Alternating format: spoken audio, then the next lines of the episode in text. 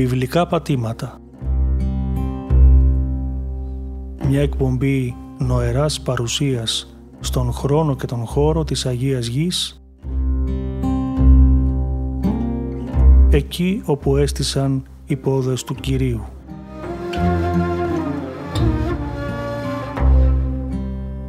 Παρουσιάζει ο πρωτοπρεσβύτερος Σπυρίδων Λόντος.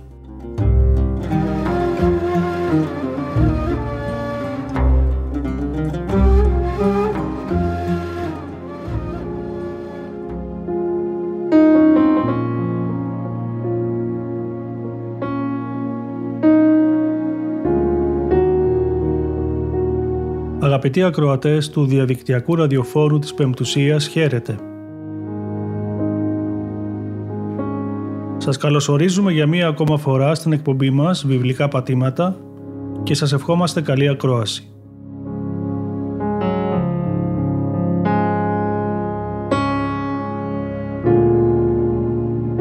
Στη σημερινή εκπομπή μας θα σας παρουσιάσουμε τις τρεις μεγάλες Ιουδαϊκές θρησκευτικές ομάδες στην περιοχή της Παλαιστίνης του 1ου αιώνα μετά Χριστόν, τους Φαρισαίους, τους Σαδουκαίους και τους Εσέους.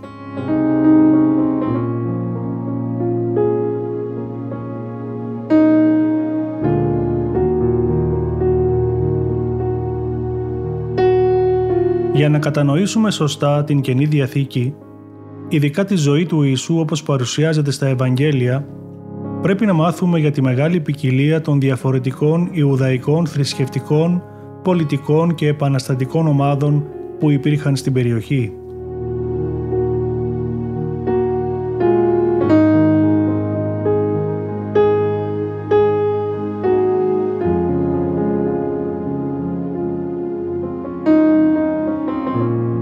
Τόσο πριν από την Βαβυλώνιο εχμαλωσία, αλλά και πολύ αργότερα, η θρησκεία παρέμενε ο πιο σημαντικός παράγοντας στη ζωή του ευσεβούς Ισραηλίτη. Η απόφαση του βασιλιά Δαβίδ να εισέλθει στην Ιερουσαλήμ και να μεταφέρει εκεί την κυβωτό της Διαθήκης ήταν αποφασιστική σημασίας για την ιστορία του λαού. Εφόσον η κυβωτός βεβαίωνε την παρουσία του Θεού ανάμεσα στον εκλεκτό του λαό, με την επιλογή της Ιερουσαλήμ η πόλη έγινε όχι μόνο η ιερή πόλη του Ισραήλ, αλλά και η πόλη του Θεού. Όταν δε ο Σολομώντας έκτισε τον περίφημο ναό του στο όρος Ιών, τότε η ιερότητα του τόπου βεβαιώθηκε για μία ακόμα φορά σαν αναφυσβήτητο κατοικητήριο του Θεού. Ο ναός και ο νόμος αποδεικνύονταν αξίες διαχρονικές και σύμβολα που η ισχύς και η επιρροή τους στην καρδιά του απανταχού Ιουδαίου αυξανόταν διαρκώς.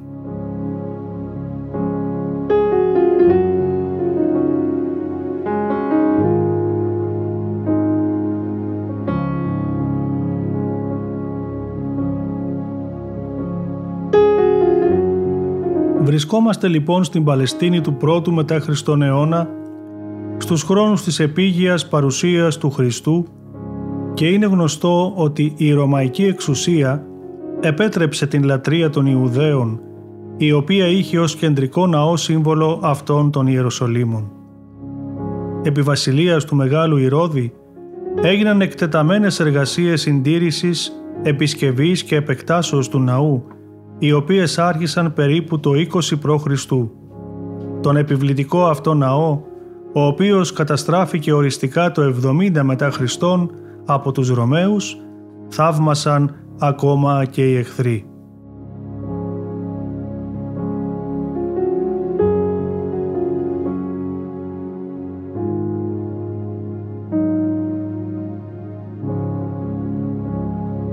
Το προσωπικό του ναού χωριζόταν στους ιερείς και τους Λεβίτες, διαχωρισμός ο οποίος άρχισε να γίνεται ίσως κατά την εποχή της μεταρρύθμισης του Ιωσία το δεύτερο μισό του 7ου αιώνα π.Χ.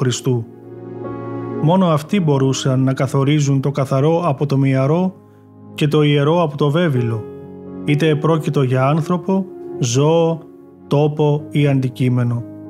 Κατά συνέπεια, ήταν εκείνοι που αποφάσιζαν αν μία προσφορά ή θυσία μπορούσε να τελεστεί ή όχι και αν κάποιος μπορούσε να απευθύνεται στο Θεό ή όχι. Οι ιερείς ήταν αυτοί που φρόντιζαν ώστε όλες οι πλευρές της ζωής του λαού να εναρμονίζονται με το θέλημα του Θεού, κάνοντας τις απαραίτητες θυσίες και τις προσφορές. Κάθε πτυχή του βίου του Ισραήλ σχετιζόταν άμεσα με τον νόμο. Ο δε ναός είχε αναχθεί σε διαχρονικό κέντρο και καρδιά του.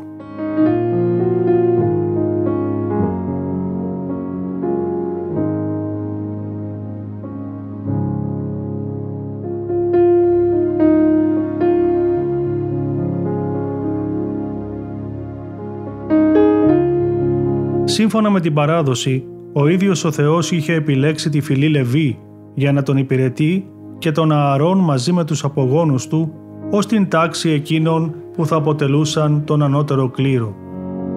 Σε αυτούς είχε ανατεθεί και το έργο της διδασκαλίας του λαού πάνω σε όσα όριζε ο νόμος.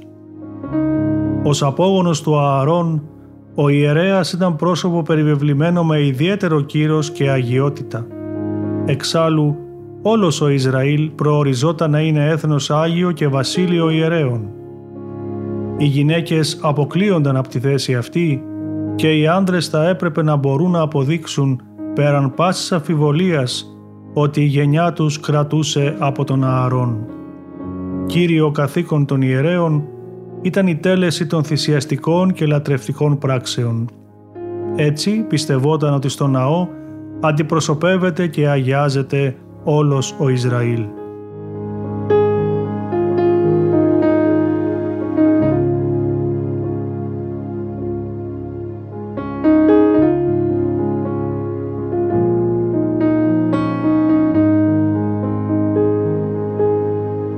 Στο Ευαγγέλιο του Ευαγγελιστού Λουκά γίνεται αναφορά σε αυτό το σύστημα υπηρεσίας στον ναό όταν γίνεται λόγος για τον ιερέα Ζαχαρία από την τάξη Αχιά που ζούσε στην Ιουδαία. Ο ιερέας ταυτιζόταν κάποτε και με το λόγιο ή γραμματέα και είχε ακόμη το καθήκον της διδασκαλίας του νόμου. Η καθημερινή λατρεία στο ναό απαιτούσε τη θυσία δύο αμνών, ένας από τους οποίους προσφερόταν νωρίς το πρωί και όριζε την έναρξη των λατρευτικών τυπικών της ημέρας και ένας το απόγευμα σημειώνοντας τις λήξη της. Εκτός από τις θυσίες, στο ναό γινόταν προσευχές λειτουργικού και ευχαριστιακού χαρακτήρα.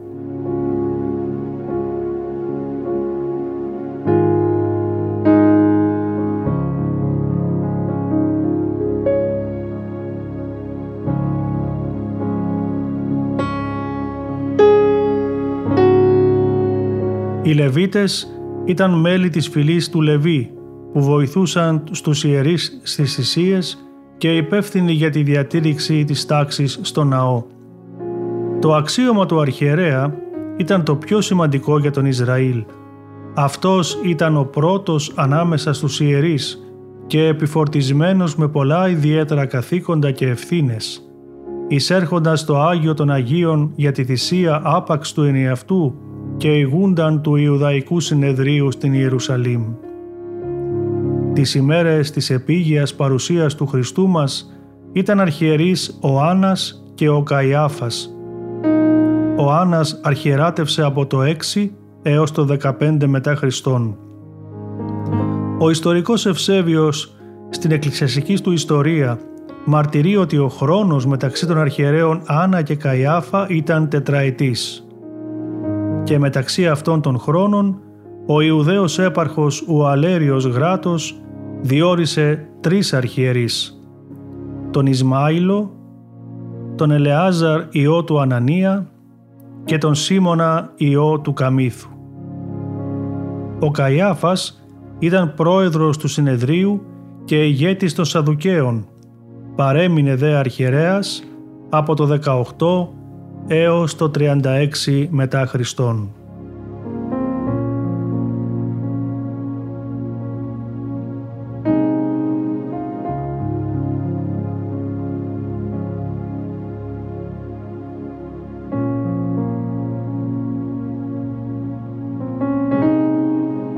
Έξω από την ιερή πόλη της Ιερουσαλήμ δεν υπήρχαν άλλοι Ιουδαϊκοί ναοί, ούτε ιερείς.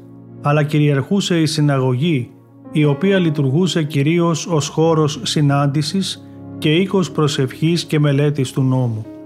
Τον πρώτο αιώνα μετά Χριστόν η Παλαιστίνη έβριθε από συναγωγές. Στην Καινή Διαθήκη και συγκεκριμένα στις πράξεις των Αποστόλων υπονοείται ότι ο ιδρυτής των συναγωγών ήταν ο Μωυσής. Μωυσής γάρ εκ γενεών αρχαίων κατά πόλην τους κηρύσσοντας αυτόν έχει εν τε συναγωγές κατά παν Σάββατον αναγινωσκόμενος.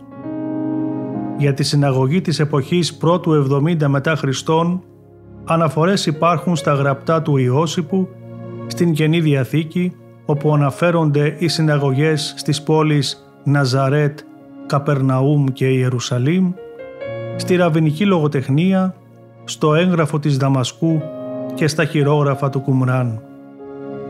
Σε πολλά εδάφια της Καινής Διαθήκης αναφέρεται ότι ο Ιησούς δίδασκε, θεράπευε και θαυματοργούσε σε αυτές κάτι που έκανε πολύ αργότερα και ο Απόστολος των Εθνών Παύλος.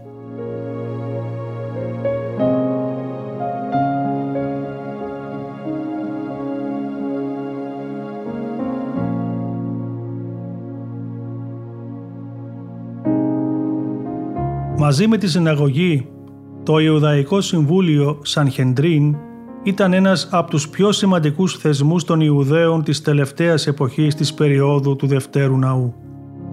Αυτό ήταν το ανώτερο δικαστικό όργανο των Ιουδαίων κατά την ελληνιστική και ρωμαϊκή περίοδο και μπορούσε να αποφασίζει για όλα τα θέματα που σχετίζονταν με το Μωσαϊκό νόμο. Ο όρος προέρχεται από το ελληνικό «συνέδριον» που σημαίνει τη συνάθρηση ή συμβούλιο αποτελούνταν από 70 μέλη τα οποία προσέφεραν τις υπηρεσίες τους ισοβίως. Οι κοινωνικές ομάδες που επάνδρωναν τις τάξεις του ήταν τρεις. Οι πρεσβύτεροι, οι αρχιερείς και οι διδάσκαλοι του νόμου. Και τα νέα μέλη σε αυτό γίνονταν δεκτά ύστερα από τυπικό χειροθεσίας.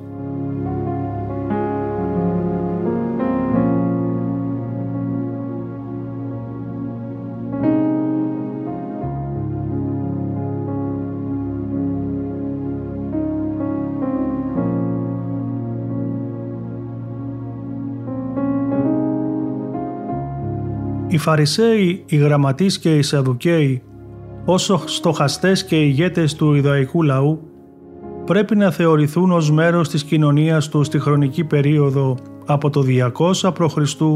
έως και το 100 μετά Χριστόν.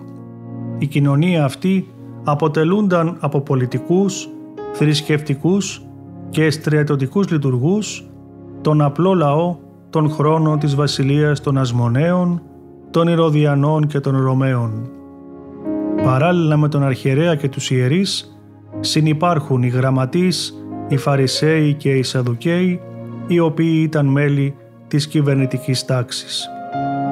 Αυτές οι θρησκευτικές ομάδες αναπτύχθηκαν και έδρασαν παράλληλα με τους θρησκευτικούς ηγέτες του λαού, έχοντας συγκεκριμένους ρόλους, αποκτώντας δύναμη στην κοινωνία και διαμορφώνοντας τη θρησκευτική και πολιτική κατάσταση στην περιοχή. Εμφανίζονται στα Ιερά Ευαγγέλια να βρίσκονται σε αντιπαλότητα με τον Ιησού, ενώ στη Ραβινική Γραμματεία, αν και θεωρούνται μέρος της παράδοσης, συχνά αφισβητούνται ως ερμηνευτές του νόμου.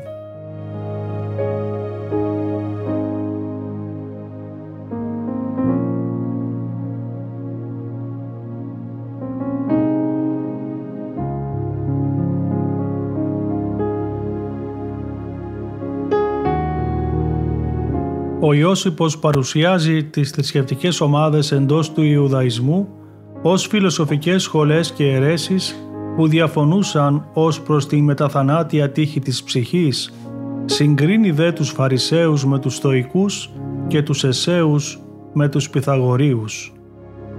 Παρόλα αυτά, στο έργο του «Βίος» τις ονομάζει αιρέσεις περί δε και εκ δέκα έτη γενόμενος ευουλήθην των παροιμήν αιρέσεων εμπειρίαν λαβήν, τρεις η συνάφτε, Φαρισαίων μεν η πρώτη και Σαδουκαίων η δευτέρα, τρίτη δε εσυνών. Πρέπει εδώ να σημειώσουμε πως ο όρος αίρεσης που χρησιμοποιεί ο Ιουδαίος ιστορικός έχει τον χαρακτήρα του ιδιαίτερου τμήματος ή της ξεχωριστής εν πολλής κοινωνικής ομάδας.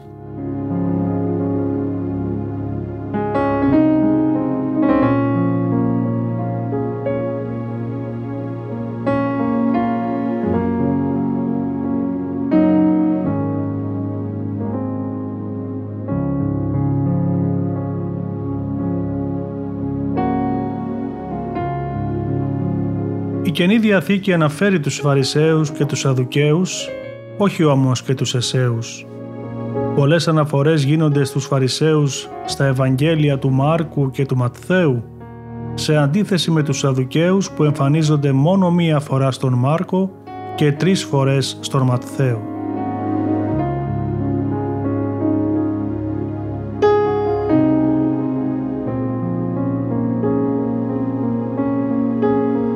Ξεκινάμε λοιπόν την αναφορά μας σε αυτές τις θρησκευτικές ομάδες από τους Φαρισαίους, οι οποίοι ήταν το πιο πολυπληθές και ισχυρό σε επιρροή κίνημα της περίοδου του Δευτέρου Ναού.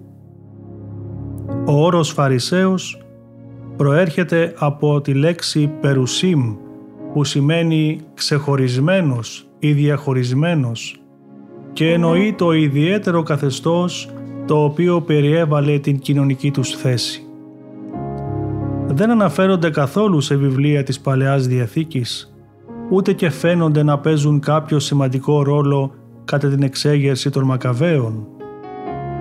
Κέντρο των Φαρισαίων ήταν η πόλη Ιερουσαλήμ.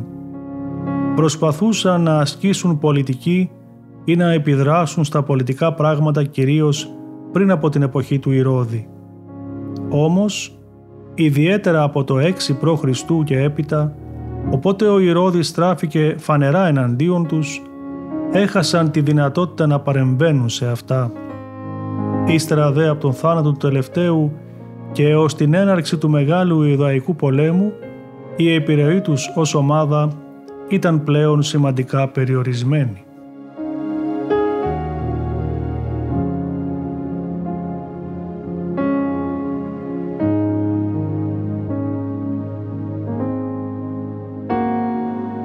Οι Φαρισαίοι δέχονταν τόσο το γραπτό νόμο, την Τωρά, όσο και την προφορική παράδοση. Κάθονταν σε ιδιαίτερη θέση στη συναγωγή, τη λεγόμενη Καθέδρα Μωυσέως, έθιμος στο οποίο αναφέρεται και ο ίδιος ο Χριστός. Επί της Μωσέως Καθέδρας εκάθισαν οι γραμματείς και οι Φαρισαίοι. Δίδασκαν την αυθαρσία των ψυχών, την Ανάσταση των νεκρών την ύπαρξη αγγέλων και το σημαντικό ρόλο του προορισμού για τον ανθρώπινο βίο. Ήταν οι πιο έξοχοι ερμηνευτές των νόμων και απέδιδαν τα πάντα στο πεπρωμένο και τον Θεό. Πίστευαν πως υπήρχε μεν η ανθρώπινη βούληση, η οποία έπαιζε σημαντικό ρόλο, αλλά σε κάθε δράση το πεπρωμένο έμοιαζε να συνεργάζεται ή να κατευθύνει τις επιλογές της. Υποστήριζαν επίσης ότι υπήρχε μεταθανάτια ζωή και ότι ο Θεός τιμωρούσε τους κακούς και επιβράβευε τους δικαίους. Ανέμεναν έναν Μεσσία που θα καθίδρυε μια εποχή παγκόσμιας ειρήνης.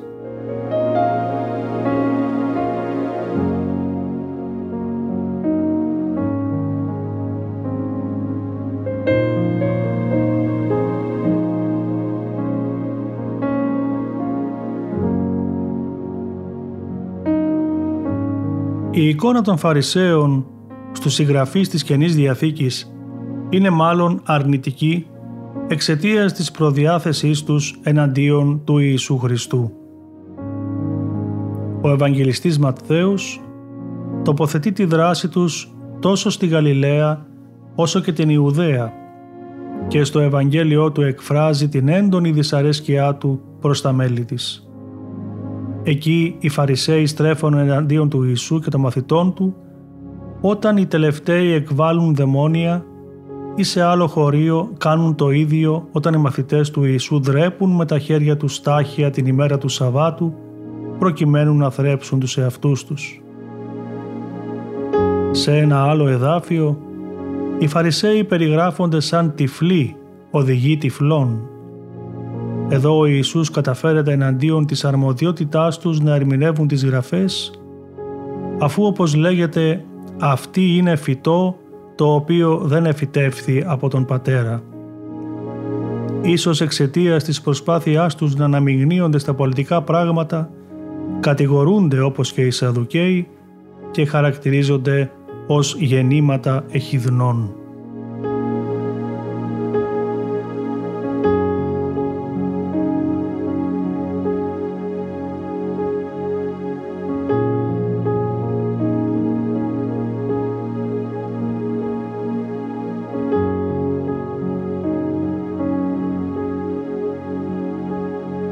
Ακόμα πιο έντονη επίθεση εναντίον τους γίνεται στο 23ο κεφάλαιο του Ματθαίου όπου ο Ευαγγελιστής τους κατηγορεί για υποκρισία. Τους παρομοιάζει μάλιστα με λευκούς τάφους οι οποίοι μπορεί να μοιάζουν όμορφοι απ' έξω αλλά το εσωτερικό τους όζει. Κατηγορούνται ακόμη πως οι πράξεις ευσεβίας τους γίνονται μάλλον για εντυπωσιασμό παρά για ουσιαστικούς λόγους όπως χαρακτηριστικά αναφέρεται, όχι μόνο δεν μπορούν να εισέλθουν οι ίδιοι στη βασιλεία των ουρανών, αλλά με το ζυγό που θέτουν πάνω στους ώμους των ανθρώπων, απαγορεύουν και σε εκείνους ακόμη να το καταφέρουν. Λίγο παρακάτω, κατηγορούνται σαν δολοφόνοι των αληθινών απεσταλμένων του Θεού. Οι γραμματείς και οι Φαρισαίοι θεωρούνταν διεφθαρμένοι ηγέτες που αποτυγχάνουν να καθοδηγήσουν τους ανθρώπους στο δρόμο του Θεού.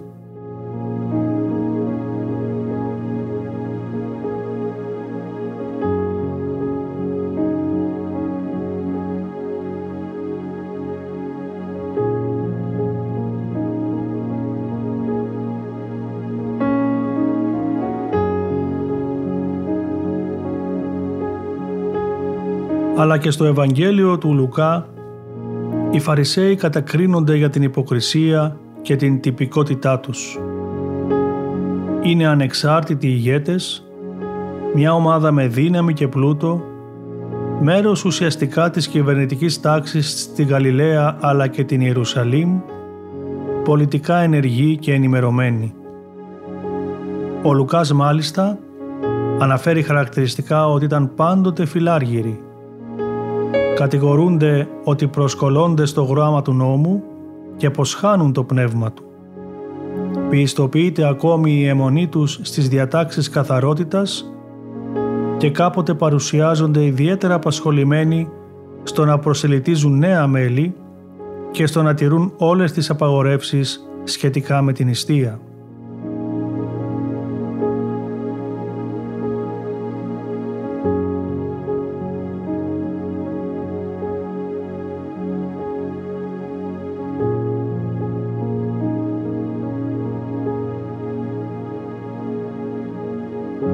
Στο Ευαγγέλιο του Μάρκου οι Φαρισαίοι αναφέρονται πέντε φορές πάντα σε συνάρτηση με τον Ιησού, παρατηρώντας, ρωτώντας και περιπέζοντάς Τον. Ο Ευαγγελιστής τους τοποθετεί σε όλες τις περιπτώσεις στη Γαλιλαία, εκτός από την αναφορά του ότι στάλθηκαν μαζί με τους Ηρωδιανούς να παγιδεύσουν τον Ιησού στην Ιερουσαλήμ. Οι Φαρισαίοι συναντούν τον Ιησού στην Καπερναούμ και άλλες αγροτικές πόλεις της Γαλιλαίας και σε πολλές άλλες συχνά απροσδιόριστες τοποθεσίες. Σε αντίθεση με τον Ιώσυπο που τους θεωρεί στενά συνδεδεμένους με την ηγεσία στην Ιερουσαλήμ, ο Ευαγγελιστής Μάρκος τους βλέπει ως ενεργούς μόνο στην περιοχή της Γαλιλαίας.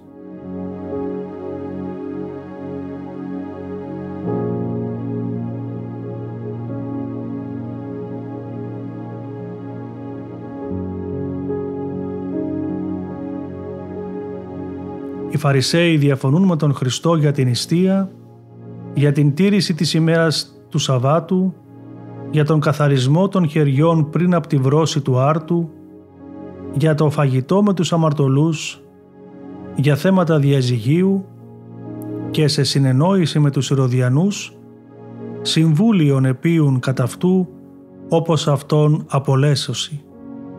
Προσπάθησαν δηλαδή να τον παγιδεύσουν σε ένα πολιτικό ζήτημα αυτό των Ρωμαϊκών φόρων και της υποκίνησης εναντίον των Ρωμαίων αρχόντων της Ιερουσαλήμ με σκοπό την καταδίκη και θανάτωσή του.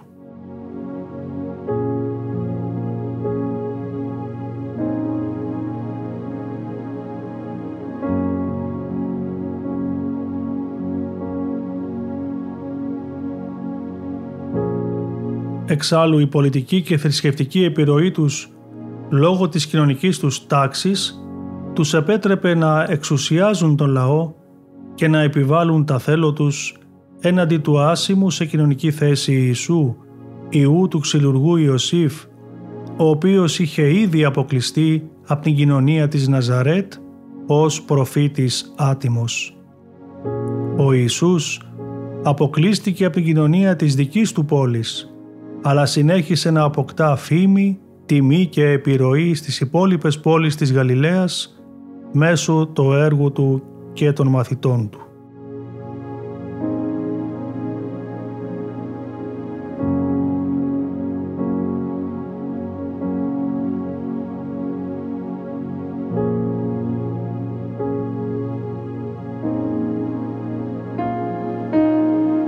Πρέπει στο σημείο αυτό αδελφοί να υπενθυμίσουμε ότι οι άρχοντες της Ιερουσαλήμ δεν ασκούσαν άμεσο πολιτικό έλεγχο στη Γαλιλαία αφού η επαρχία αυτή δεν ήταν ομοιόμορφη, χωρίζονταν σε άνω και κάτω Γαλιλαία και είχε πολλές μεγάλες πόλεις που χρησιμεύαν ως περιφερειακά κέντρα εισπράξεως των φόρων όπως η Τιβεριάδα. Λαμβάνοντας λοιπόν υπόψη την περίπλοκη κοινωνική και πολιτική δομή της Γαλιλαίας, καθώς και τη δράση του Ιησού εκεί, ήταν, θα λέγαμε, φυσιολογική η αντίδρυση των Φαρισαίων για τον έλεγχο της περιοχής και την καθοδήγηση του λαού, μιας και οι ίδιοι έβλεπαν τον Ιησού ως απειλή για τη θέση και την επιρροή τους.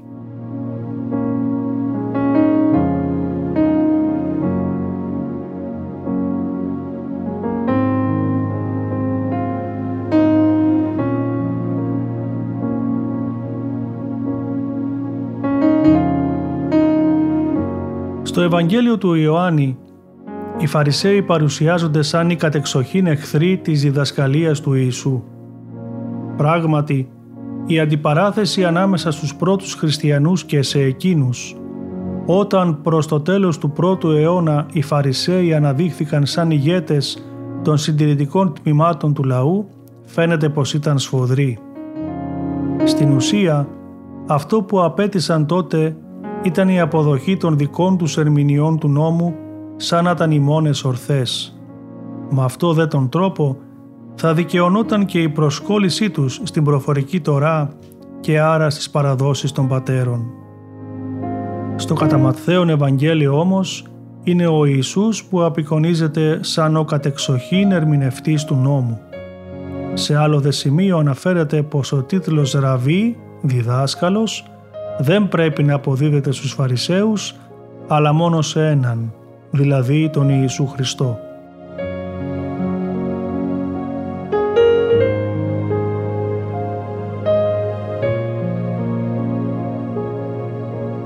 Άλλοτε πάλι ο Ιησούς αντιπαρατίθεται μαζί του σχετικά με το ζήτημα του αν μπορεί κάποιος να θεραπεύει την ημέρα του Σαββάτου ή αν αυτό πράγματι απαγορεύεται από τον νόμο. Μέσα από αυτό το πρίσμα η αντίθεση ανάμεσα στην πρώτη χριστιανική εκκλησία, στους Φαρισαίους και τον ραβινικό Ιουδαϊσμό ο οποίος τότε γεννάται είναι απόλυτα ευλογή και αναμενόμενη.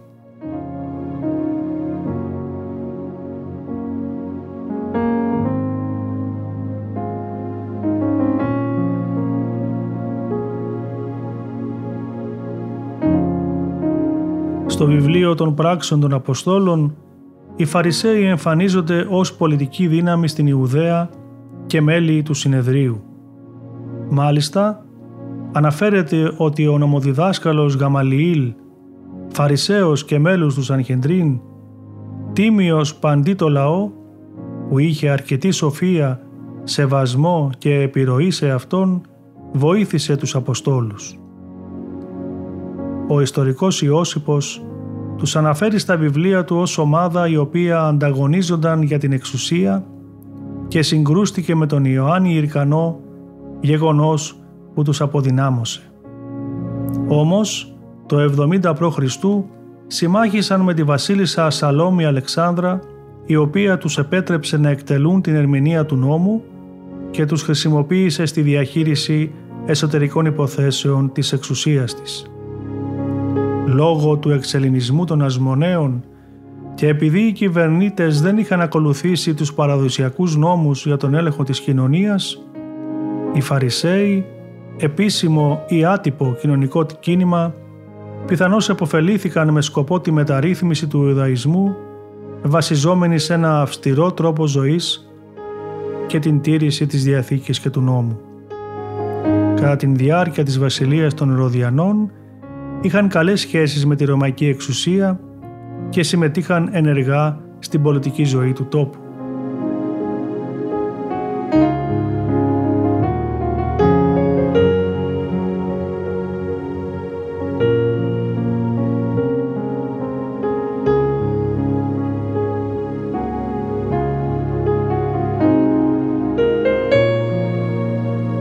Περνάμε τώρα στο κίνημα των Σαδουκαίων. Παραδόσεις που ίσως γεννήθηκαν στους κύκλους τους ήθελαν τον αρχιερέα Σαδόκ επί της εποχής του Σολομώντα να είναι ο πρόγονος και ιδρυτής αυτής της μερίδος. Το όνομα Σαδόκ προέρχεται από τον όρο Τσαδίκ που σημαίνει δίκαιος. Είναι σημαντικό ότι ο προφήτης Ιεζεκιήλ αποδίδει το ιερατικό αξίωμα αποκλειστικά στους ιούς Σαδόκ. Μία άλλη θεωρία για την προέλευσή τους, η οποία όμως ούτε αυτή μπορεί να αποδειχθεί, είναι ότι η ομάδα τους προήλθε από συντηρητικά μέλη της αριστοκρατίας, τα οποία υποστήριζαν τον αρχιερέα Ονία τον Τρίτο πριν από την πάυση του.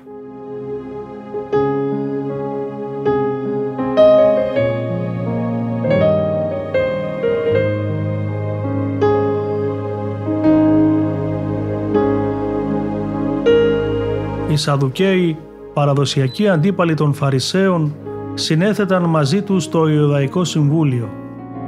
Ήταν μέλη της ανώτερης τάξης και δεν πίστευαν στην Ανάσταση των νεκρών. Αποδέχονταν μόνο τα πέντε πρώτα βιβλία της Παλαιάς Διαθήκης και απέριπταν την προφορική παράδοση και τις διδασκαλίες για τους αγγέλους. Δέχονταν ότι μόνο ο άνθρωπος με την ελεύθερη βούλησή του καθορίζει την πορεία της ζωής του.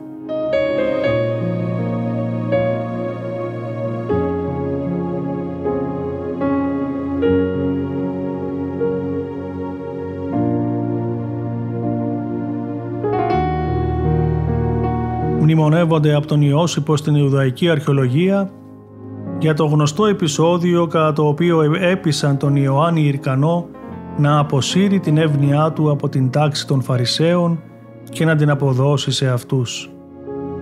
Εφόσον οι Σαδουκαίοι αναπτύχθηκαν στη συνέχεια στις θέσεις συμβούλων του βασιλιά, θα πρέπει να πρόκειται για αληθινό συμβάν. Εξάλλου, αναφέρονται σχεδόν πάντα σε αντιδιαστολή με τους Φαρισαίους. Ένα μόνιμο σημείο τριβής ανάμεσα στις δύο ομάδες ήταν το θέμα της προφορικής παράδοσης. Σύμφωνα πάλι με την Ιουδαϊκή αρχαιολογία, οι Φαρισαίοι είχαν πείσει τον λαό να ακολουθεί κανονισμούς οι οποίοι δεν εμπεριέχονταν στην εμπετάτευχο. Σε αυτό το θέμα εναντιώθηκαν σφοδρά οι Σαδουκαίοι που δεν δέχονταν καμία διάταξη ή παράδοση εκτός όσων αναφέρονταν στην Τωρά. Η αφήγηση σχετικά με ένα άλλο μεγάλο επεισόδιο αντιπαράθεσης ανάμεσά τους την εποχή του βασιλιά Ιανναίου παρατίθεται και στο Ταλμούδ. Οι Σαδουκαίοι έμοιαζαν ακόμα να απορρίπτουν τις φαρισαϊκές αντιλήψεις για την ύπαρξη πεπρωμένου, υποστηρίζοντας πως ο άνθρωπος αποφασίζει μόνος του με τη δική του βούληση για την πορεία της ζωής του. Κατά αυτόν τον τρόπο, ο Θεός έμοιαζε για αυτούς να μην αναμειγνύεται στις ανθρώπινες υποθέσεις. Θα μπορούσε να πει κάποιος ότι οι Φαρισαίοι είχαν στο πλευρό τους τις χαμηλότερες κοινωνικές τάξεις ενώ οι Σαδουκαίοι τις ανώτερες. Τέλος, Σύμφωνα με όσα παραδίδει ο Ιώσυπος, ο αρχιερέας Άνανος ήταν ένα από τα μέλη τους, ο οποίος με μεγάλη τόλμη και θράσος έφερε έναν αδελφό του Ιησού του Χριστού, τον Ιάκωβο τον Δίκαιο, για να δικαστεί ενώπιον του Ιουδαϊκού Συμβουλίου.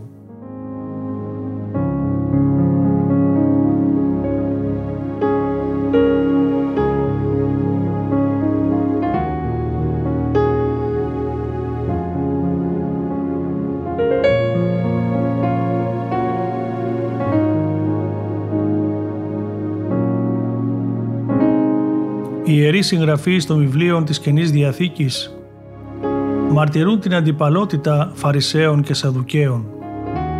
Στη δίκη του Αποστόλου Παύλου ενώπιον του συνεδρίου, όταν ο Απόστολος επικαλέστηκε τη βοήθεια των αδελφών των Φαρισαίων σχετικά με την πίστη του στην Ανάσταση των νεκρών, ξέσπασε αναταραχή ανάμεσα στα μέλη του συνεδρίου, αφού άλλοι από αυτούς προέρχονταν από την ομάδα των Σαδουκαίων και άλλοι από την ομάδα των Φαρισαίων.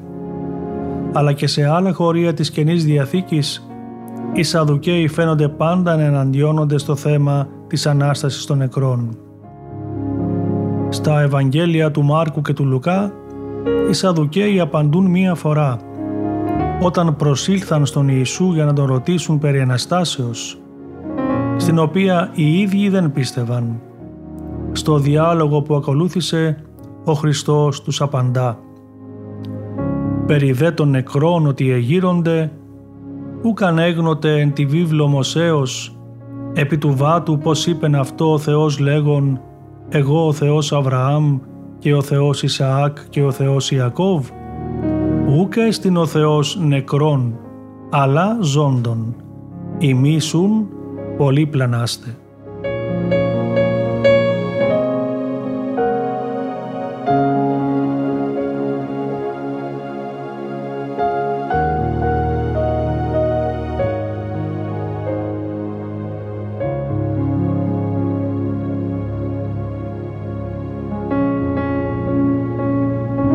Στις πράξεις των Αποστόλων, οι Σαδουκαίοι απαντούν τρεις φορές και συνδέονται σε όλες με την ηγεσία στην Ιερουσαλήμ. Αρχικά συλλαμβάνεται ο Πέτρος από τους ιερείς, τον στρατηγό του ιερού και τους Σαδουκαίους και αργότερα οι Απόστολοι από τον Αρχιερέα και όλους όσους αποτελούσαν την αίρεση των Σαδουκαίων. Η ιδιαίτερη σχέση τους με την ιερατική τάξη, με τους αρχιερείς και τον αρχηγό του ναού διαπιστώνεται στην Καινή Διαθήκη. Παρόλα αυτά θα ήταν λάθος να υποστηριχθεί πως όλοι οι ιερείς ή όλοι οι αρχιερείς προέρχονταν από τις τάξεις τους. Ο Ιώσυπος αναφέρει για παράδειγμα τον Ματθία, τον αρχιερέα επί των ημερών του Ηρώδη, ο οποίος ανήκε στην τάση των Φαρισαίων. Ένα τμήμα Σαδουκαίων ιερέων ήταν εκείνο που άρχισε την εξέγερση του 66 μετά Χριστόν όταν με δική τους απόφαση διακόπηκε το έθιμο της καθημερινής θυσίας προς τιμήν του αυτοκράτορα. Πιστεύετε δε ότι όπως μέρος των Σαδουκαίων ευθυνόταν πιθανώς για την γένεση της κοινότητας του Κουμράν, με τον ίδιο τρόπο επιζήσαντες της αουδαϊκής τάξης που έμειναν απομονωμένοι σε μικρές ομάδες ύστερα από την καταστροφή του ναού το 70 μετά Χριστόν, άσκησαν σημαντική επίδραση στη γένεση του κινήματος των Καραϊτών. Παρόλα αυτά, ακόμα και την εποχή της δόξας τους, κατά τις ημέρες που έστεκε ακόμη ο ναός, η επιρροή των Σαδουκαίων στον κόσμο της Ιουδαϊκής Διασποράς ήταν μηδαμινή.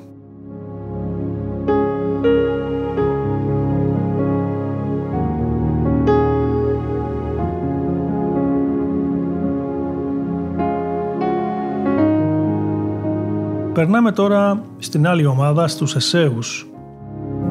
Για την ύπαρξη και την ιστορία των ασκητικών κοινοτήτων των Εσέων, τις πρώτες μαρτυρίες λαμβάνουμε από τους τρεις ιστορικούς της εποχής, Φίλωνα, Ιώσυπο και Πλίνιο τον Πρεσβύτερο.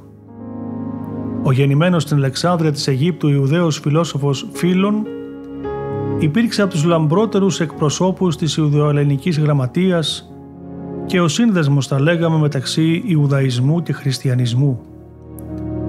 Στην εκτεταμένη περιγραφή του για την κοινότητα των Εσέων, συσχετίζει το όνομά τους με τον ελληνικό όρο Όσιος. Στο έργο του «Περί του πάντα σπουδαίων ελεύθερων είναι» λέγει Υπάρχουν κάποιοι ανάμεσα στους Ιουδαίους με το όνομα Εσέι, πάνω από 4.000 στο πλήθος.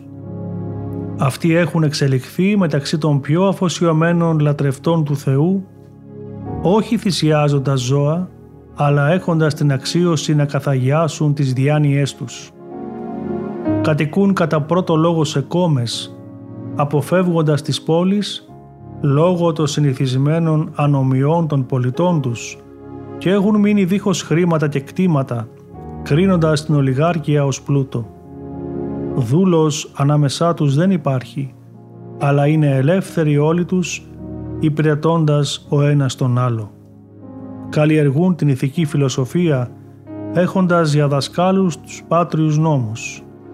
Εκπαιδεύονται στην ευσέβεια, την οσιότητα, την εγκράτεια, την ταπεινότητα, τη δικαιοσύνη, την αγάπη προς τον Θεό και την φιλανθρωπία.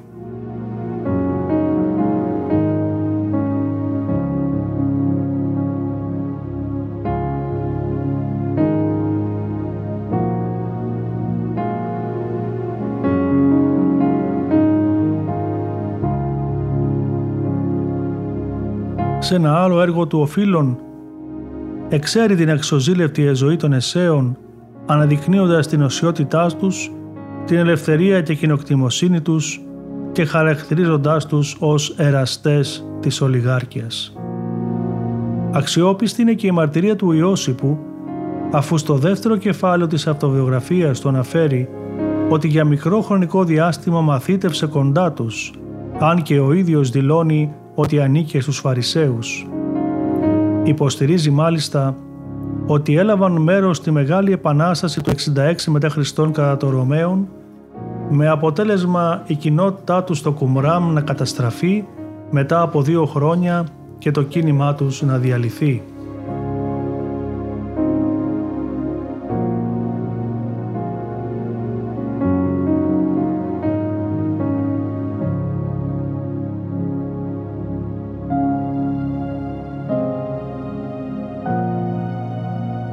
Ο Πλίνιος στη φυσική ιστορία του μας πληροφορεί ότι οι Εσέοι εγκαταβίωναν κοντά στην νεκρά θάλασσα.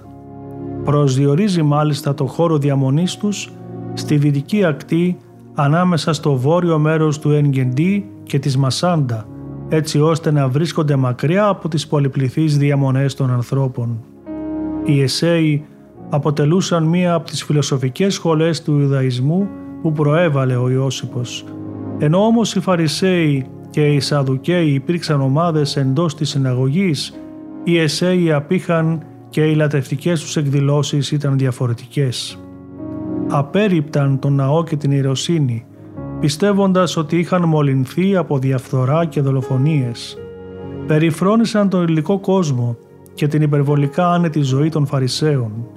Μετακόμισαν από την Ιερουσαλήμ στην περιοχή της Νεκράς Θαλάσσης και έζησαν μια μοναστική ζωή στην έρημο υιοθετώντας αυστηρούς διατροφικούς νόμους, δεσμευμένοι για αγαμία, εσωτερική αγνότητα και τήρηση του Σαββάτου. Επέλεξαν να αποσυρθούν από τις κοσμικές δραστηριότητες και να αφιερώσουν τον εαυτό τους εξ ολοκλήρου στον πνευματικό καθαρισμό και στοχασμό μέσα στις αυστηρές θρησκευτικές τους κοινότητες.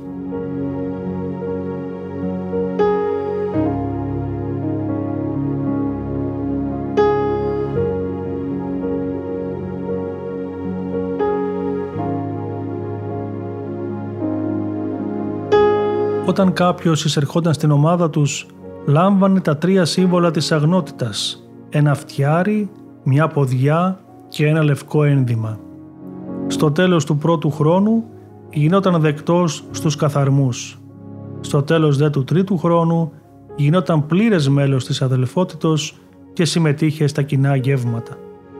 Πριν γίνει πλήρως δεκτός, ήταν υποχρεωμένος να δώσει έναν όρκο, να μην κρύβει πράγματα και να μην αποκαλύπτει τίποτα στους ξένους, να φυλάσει δε τα ιερά κείμενα και τα ονόματα των αγγέλων. Οι Εσέοι πίστευαν ότι η ψυχή είναι φυλακισμένη στο φθαρτό σώμα και με τους διαρκείς καθαρμούς την γιάτρευαν. Ο Ιώσυπος τους παρομοιάζει σαν να δέχονται την πλατωνική άποψη για την προύπαρξη της ψυχής και για τον επακόλουθο περιορισμό της στο φυσικό σώμα κατά τη στιγμή της γέννησης. Σύμφωνα με τη διδασκαλία των Εσέων, η ψυχή ελευθερωνόταν με τον φυσικό θάνατο. Στο τέλος οι δίκαιοι από τους ανθρώπους περνούσαν τις θάλασσες και αναδύονταν σε μια αιώνια ζωή ευλογίας και φωτός. Αντίθετα οι μοχθηροί φυλακίζονταν αιώνια σε χώρους κάτω από τη γη. Στη λατρευτική του ζωή, εκτός από τις επίσημες εόρτιες εκδηλώσεις λατρείας, γινόταν συνεχής αναφορά στο όνομα του Θεού σε συλλογές ευλογιών, λόγων, ψαλμών, ύμνων, εξορκισμών και άλλων προσευχών.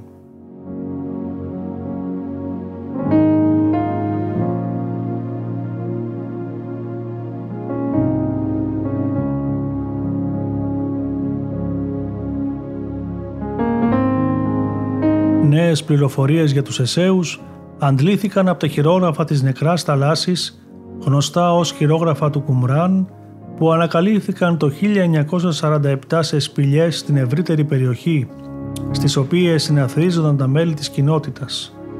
Τα κείμενα αυτά τυλιγμένα σε κυλίνδρους εντός κεραμικών σκευών μας παρέχουν πολύτιμες πληροφορίες για την Ιουδαϊκή ιστορία από τον 2ο αιώνα π.Χ. εποχή της δυναστείας των Μακαβαίων έως το 70 μετά Χριστόν, όταν καταστράφηκε ο ναός από τους Ρωμαίους. Τα πιο σημαντικά έγγραφα, συχνά μόνο κομμάτια περγαμηνής που έπρεπε να αποκατασταθούν σχολαστικά, ήταν τα πρώτα γνωστά αντίγραφα της Παλαιάς Διαθήκης.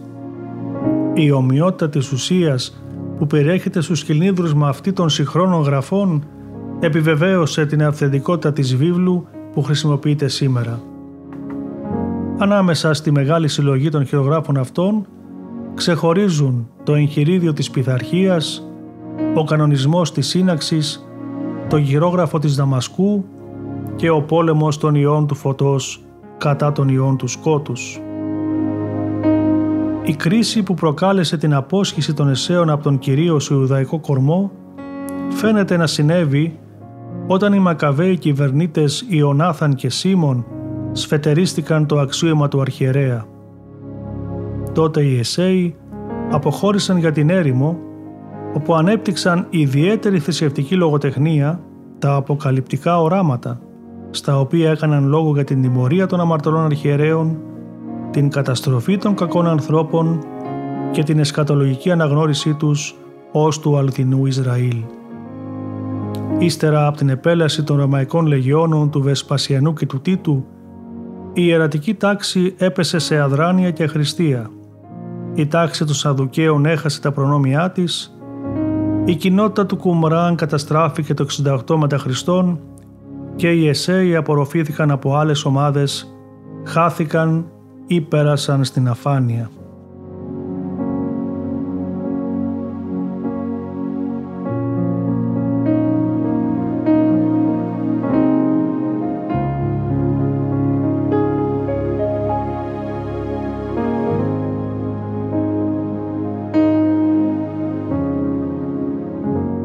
Ανάμεσα λοιπόν στη θρησκευτική και πολιτική τάξη του πρώτου μετά Χριστόν αιώνα, σημαντική ήταν και η δράση των ομάδων που αναφέραμε. Πρέπει επίσης να τονιστεί ότι ο Ιησούς ήταν Ιουδαίος της Γαλιλαίας. Ήρθε από την περιοχή της κάτω Γαλιλαίας και συγκεκριμένα από το μικρό χωριό της Ναζαρέτ, ένα μέρος ασήμαντο, καθώς δεν αναφέρεται σε καμία ιστορική πηγή. Ο κυβερνήτης της περιοχής δεν ήταν άλλος από τον τετράρχη Ηρώδη Αντίπα. Αυτός που έμεινε γνωστός από τις Ευαγγελικές αφηγήσεις της φυλακίσεως και του αποκεφαλισμού του Ιωάννου του Προδρόμου, όταν στα γενέθλιά του η Ηρωδιάδα του ζήτησε την κεφαλή του βαπτιστού επιπίνακη. Η αυλαία της ζωής του Ιωάννου του βαπτιστού έπεσε στην Ακρόπολη οχυρό Μαχερούς, έναν οικισμό ανοικοδομημένο στην Υπεριορδανία στην έρημο ανατολικά του Ιορδάνη ποταμού. Σίγουρα, όχι τυχαία, Το όνομα του Ιησού δεν ήταν ελληνικό, όπως εκείνα που χρησιμοποιούνταν Εβραίος εκείνη την εποχή. Το εβραϊκό όνομα Ιεσούς ή Ιεσούα, που σημαίνει «Ο Θεός σώζει», ήταν ένα συνηθισμένο όνομα με ιδιαίτερο νόημα και ο Ιώσυπος αναφέρει περίπου 20 άτομα με το όνομα αυτό. Δυστυχώς δεν γνωρίζουμε πολλά για το μεγαλύτερο μέρος της ζωής του Χριστού μας. Αν παρακάμψουμε το αποκρυφιστικό και μάλλον θρηλυκό υλικό και πρέπει να το κάνουμε, δεν γνωρίζουμε σχεδόν τίποτα για την παιδική του ηλικία και τα χρόνια της εφηβείας του. Εξαίρεση αποτελεί το επεισόδιο που αναφέρει το Ευαγγέλιο του Λουκά, όπου ο 12χρονος Ιησούς μένει για τρεις μέρες στο ναό των Ιεροσολύμων, ρωτώντας και λαμβάνοντας απαντήσεις από τους διδασκάλους. Από το γεγονός αυτό, μέχρι και το 30ο έτος της ηλικίας του, δεν υπάρχει κάποια πληροφορία για αυτόν. Όπως είναι γνωστό, ξεκίνησε τη δημόσια διακονία του όταν βαφτίστηκε από τον Ιωάννη στον Ιορδάνη ποταμό. Εκείνη δε την εποχή λέγεται ότι ήταν περίπου 30 ετών. Το βάπτισμα του Ιησού πρέπει να είχε πραγματοποιηθεί αμέσως μετά το 15ο έτος της βασιλείας του Τιβερίου.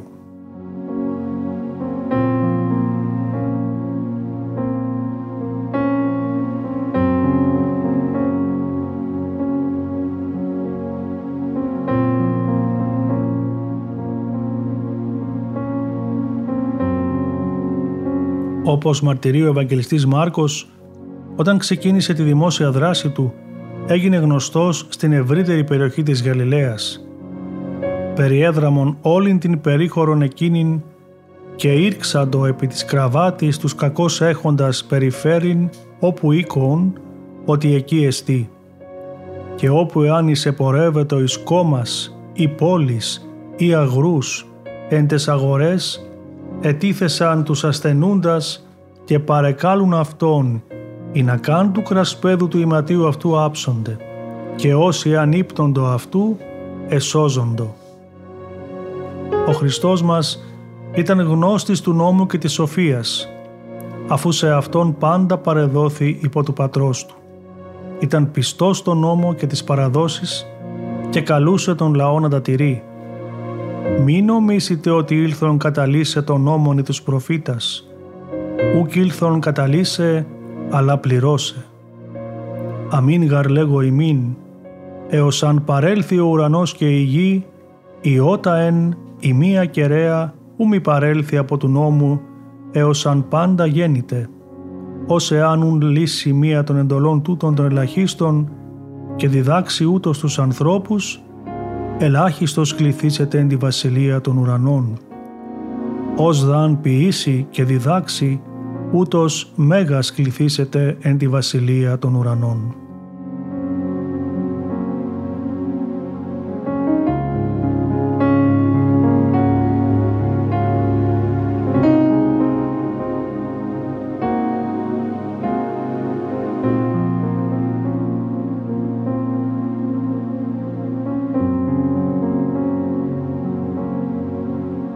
Κατά τη διάρκεια του δημόσιου βίου του, ο Χριστός επισκεπτόταν τις συναγωγές της Ναζαρέ και της Καπερναούμ, όπου διάβαζε και ερμήνευε τις γραφές και αποσύρονταν πολλές φορές για προσευχή.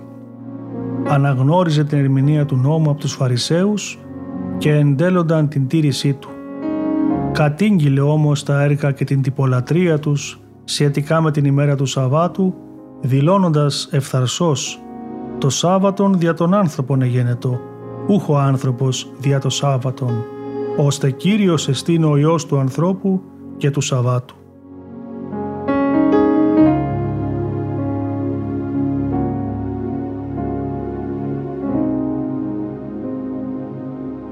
Αγαπητοί μας ακροατές, σας ευχαριστούμε που συμμετείχατε μαζί μας στο νοητό αυτό ταξίδι στην Αγία Γη και την βιβλική ιστορία μέσω της εκπομπής μας.